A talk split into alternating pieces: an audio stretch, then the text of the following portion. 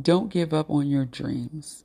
Are you still dreaming? If not, what or who have you allowed to stop you from believing that dreams really come true? What I've come to realize is that our dreams and deepest heart desires are placed within us from God, and often in haste we share them, when at times they should be kept private. Sometimes those we expect to cheer us on have lost their belief and spread their negative attitude and experiences. Value the dreams you have. Hold them close to your heart and be willing to put in the work to bring them into your reality.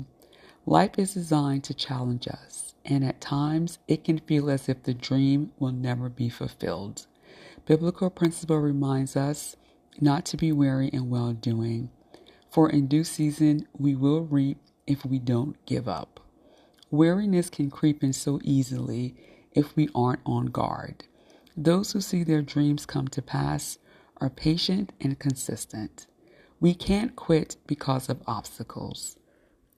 Many times I believe they're there to teach us about ourselves. So many people fear death, but overlook the fact that while they may be alive physically, they've already died. Living life without expectations to me is a slow death. Without a vision, people perish. A great biblical reminder.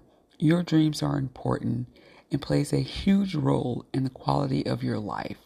They are there for you and God to fulfill. Do not give up on them. I hope today's podcast reinvigorates you to dream again.